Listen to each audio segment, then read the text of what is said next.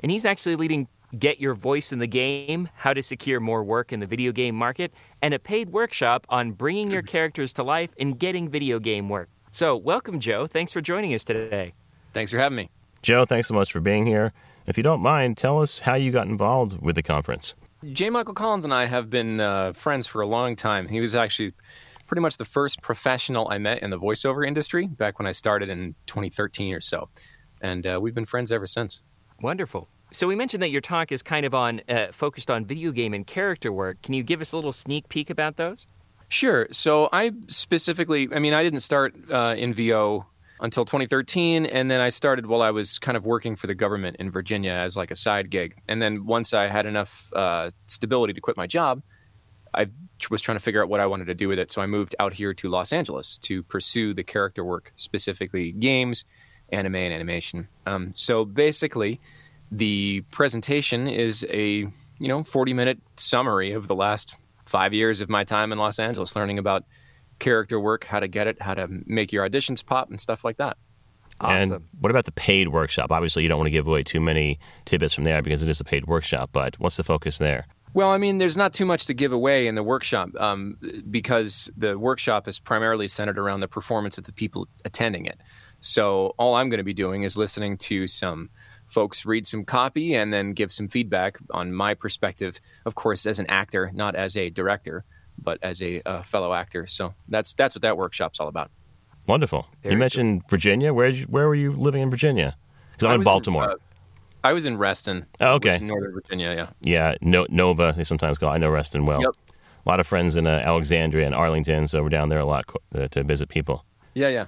So, aside from your workshop and your talk, what are you looking forward to most about the One Voice USA conference?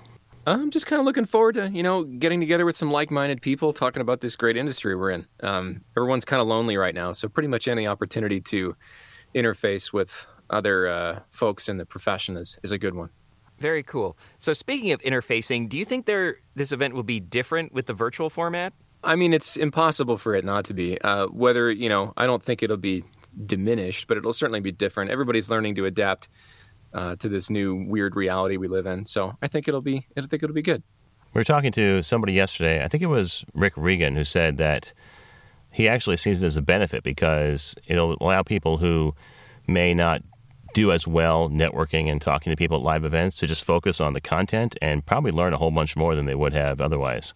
Sure, that's a benefit. It's also a benefit for people that it's not easy to travel. I know, like, I probably wouldn't be participating if it wasn't virtual. If I had to go someplace, you know, like my schedule is, is really tight. I know a lot of other people's schedules are really tight too. So it kind of opens uh, the playing field up in a neat way. The time and uh, financial investment can definitely be prohibitive. Of course. I know for the first event, the, the first online conference they did that was based in London, I met more people from or people from more different countries virtually than I would have in an in-person event, I think ever. There was one room I was in for the socials where there was me from America, somebody in, in London, somebody from Japan, somebody in Portugal, and somebody in either New Zealand or Australia all at the same time, which almost never happens in an in-person event. So it was really cool. Yeah, it's cool to get that mix. So, Joe, we're looking forward to seeing you at the sh- at the conference. Where can people find more about you if they want to hire you in the meantime?